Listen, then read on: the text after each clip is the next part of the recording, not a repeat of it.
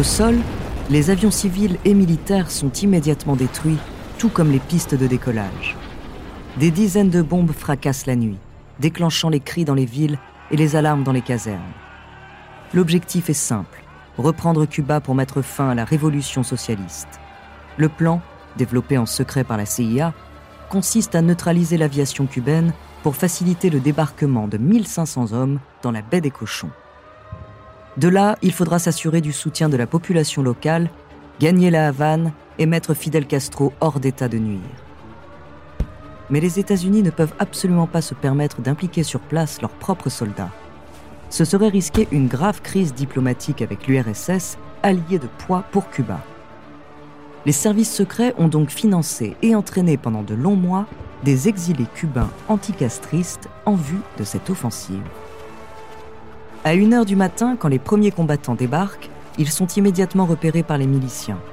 Mis en état d'alerte depuis de longues minutes par les bombardements, ils doivent à tout prix ralentir les envahisseurs en attendant des renforts. Tandis que les premières balles sifflent, Castro ordonne depuis la Havane le déploiement de 900 soldats supplémentaires dans la baie des Cochons. Depuis des mois, le leader cubain avait anticipé cette attaque. Mais ni lui ni ses lieutenants n'avaient prévu qu'elle aurait lieu dans cette zone. Il faut absolument circonscrire l'invasion le temps d'organiser une défense efficace. Sur la plage, la mort peut frapper à tout instant. Dans l'obscurité, il est presque impossible de distinguer les alliés des ennemis. Plusieurs anticastristes tombent, frappés par des balles perdues tirées à l'aveugle. Ils ne s'attendaient pas à rencontrer une telle résistance et leur effet de surprise est totalement manqué. Leur sang se noie dans l'eau sombre pendant qu'ils rampent sans solution de repli, harcelés par un ennemi galvanisé. Leur seul espoir réside alors dans le soutien aérien qu'on leur a promis et qui ne vient pas. Depuis les bombardements initiaux, pas un avion ne sillonne le ciel. Dans ces conditions, ils ne tiendront que quelques heures. Au même moment, à la Maison-Blanche, il ne fait aucun doute que l'opération tourne au fiasco. En cellule de crise, on découvre non seulement que la CIA n'a pas été transparente sur l'étendue de ses plans, mais qu'elle a fait preuve d'une grave négligence dans sa préparation. John Fitzgerald Kennedy n'est président que depuis six mois, il n'approuvait pas cette attaque, planifiée sous le mandat de son prédécesseur. S'il a fini par s'y résigner, c'est contre la parole d'Allen Dulles, directeur de la CIA, qu'aucun Américain ne serait directement impliqué. Mais Allen Dulles a menti et Kennedy va devoir assumer la responsabilité du scandale, alors qu'il y a deux jours encore, il répétait à la presse qu'aucune intervention n'était envisagée à Cuba. Cette nuit-là, quand Allen Dulles joint la cellule de crise, la décision du président est déjà prise. Il ne peut plus faire confiance à la CIA. L'agence de renseignement doit être reprise en main par l'exécutif. John Kennedy refuse catégoriquement tout appui supplémentaire sur la baie des cochons signant par là l'échec définitif de la tentative de déstabilisation américaine le 19 avril 1961.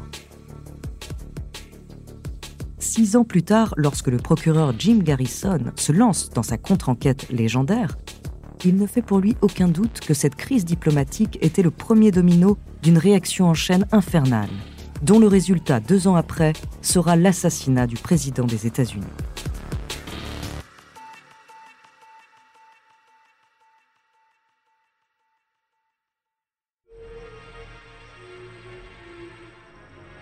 Bonjour, je suis André Abrusque, bienvenue dans Les Fabuleux Destins.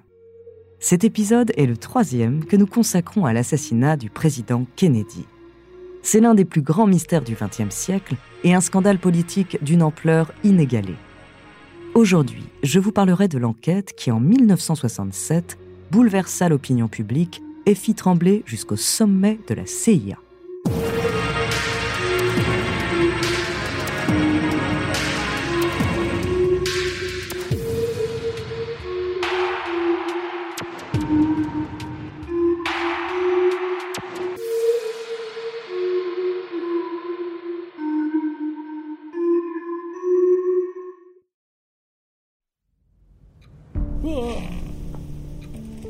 Jim Garrison se réveille en sursaut, pris d'un frisson, et constate qu'il s'est profondément endormi dans le fauteuil de son bureau.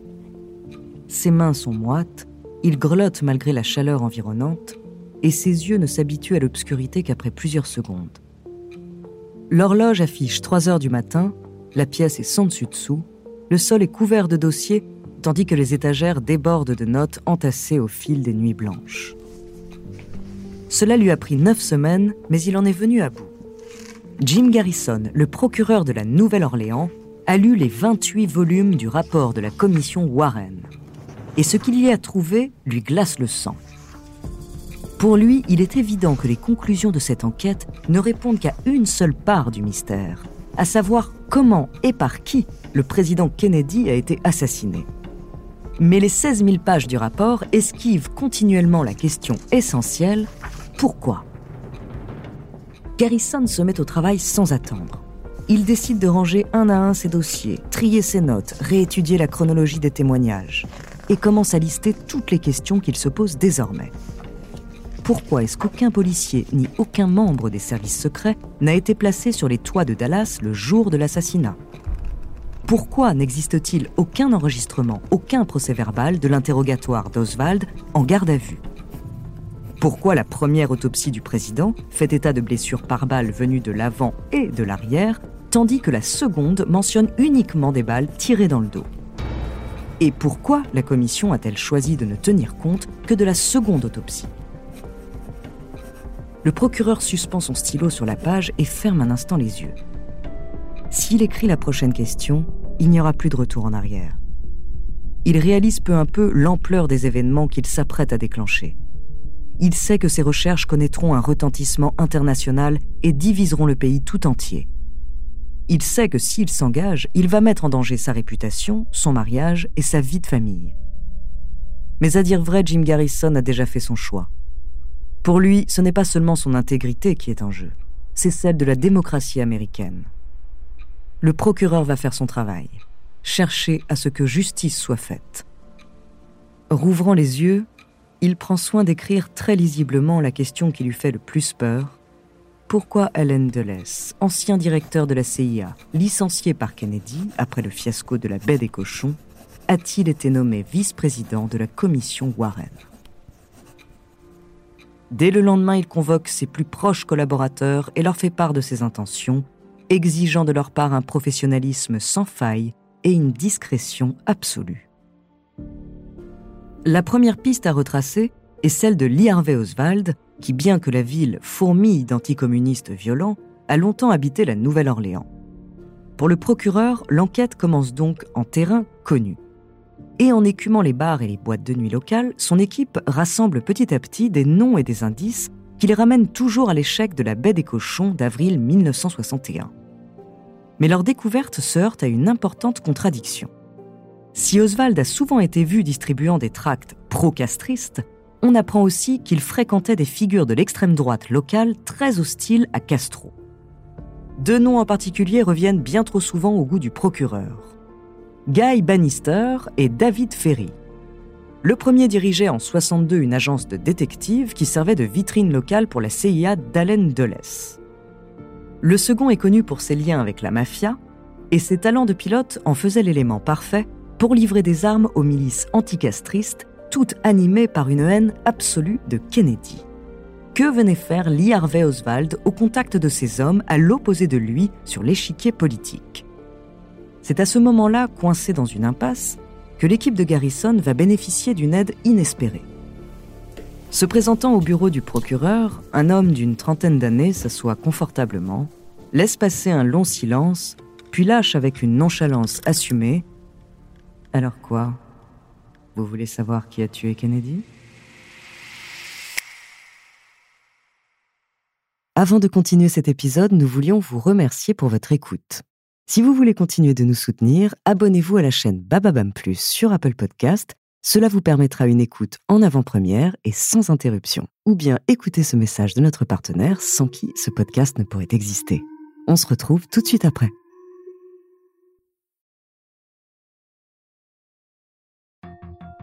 En 1967, la contre-enquête de Jim Garrison sur l'assassinat de JFK connaît un rebondissement majeur un témoin du nom de Perry Russo affirme avoir assisté à une discussion macabre entre trois hommes, Lee Oswald, David Ferry et un certain Clay Bertrand.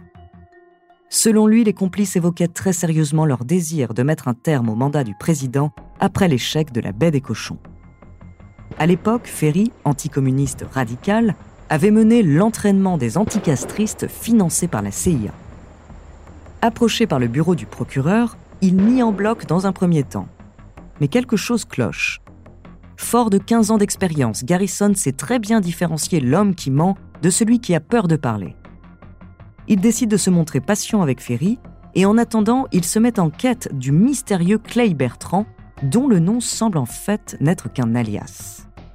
Après plusieurs semaines, l'équipe du procureur parvient enfin à obtenir des renseignements dans une sphère bien particulière, le milieu homosexuel de la Nouvelle-Orléans. Clay Bertrand se nommerait en réalité Clay Shaw. C'est un homme d'affaires très en vue dans la région qui cache résolument son homosexualité. Il serait lui aussi sympathisant de l'extrême droite, avec laquelle il partage une haine viscérale de Castro et de sa politique commerciale défavorable aux États-Unis.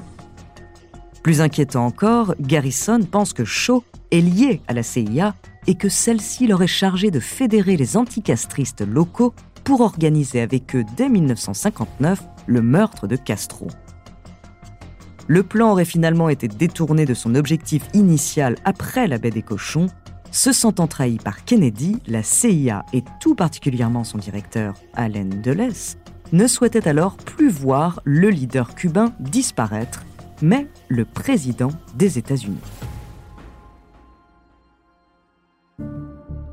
Jim Garrison a conscience que les accusations qu'il s'apprête à formuler sont extrêmement graves. Il doit absolument pouvoir les étayer avec d'autres témoignages que celui de Russo. Quand David Ferry se laisse enfin convaincre, tous les feux semblent verts. Jusqu'au 22 février 1967, quelques jours avant son audition, Ferry est retrouvé mort dans son appartement. Si deux lettres expliquant son désir de mettre fin à ses jours sont retrouvées chez lui, Garrison ne crut jamais à son suicide. Et pour cause, le médecin qui pratiqua l'autopsie déclara que Ferry était mort d'une rupture d'anévrisme. Craignant de voir disparaître un à un ses témoins dans des conditions plus que suspectes, le procureur passe à l'action. Un matin, Clay Shaw a la surprise de voir des agents de police se présenter à son domicile et lui signifier son arrestation. Quand l'homme d'affaires exige de connaître les accusations dont il fait l'objet, la réponse le fait blêmir. Vous êtes soupçonné d'avoir planifié l'assassinat du président Kennedy. Vous avez le droit de garder le silence. Garrison tient son principal suspect. Mais le procès n'aura lieu qu'après deux ans d'instruction préalable. Il va devoir faire preuve d'une endurance indéfectible.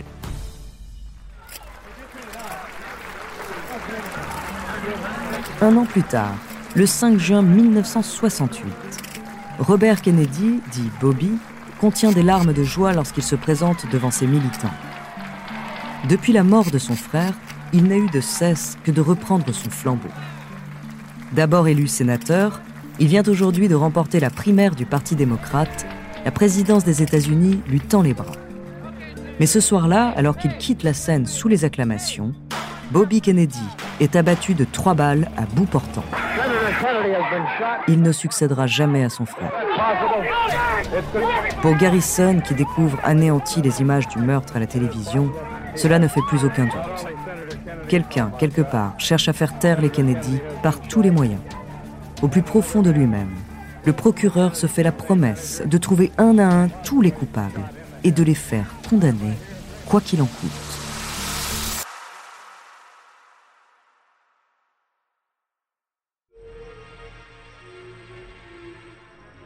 Merci d'avoir écouté cet épisode des Fabuleux Destins, écrit par Clément Prévost, réalisé par Gilles Bavulac. Dans le prochain épisode, je vous parlerai du procès de Clay Shaw et de son issue, dont la résonance mondiale a porté le mystère JFK jusqu'à nos jours. En attendant, si cet épisode vous a plu, n'hésitez pas à laisser des commentaires et des étoiles sur vos applis de podcast préférés.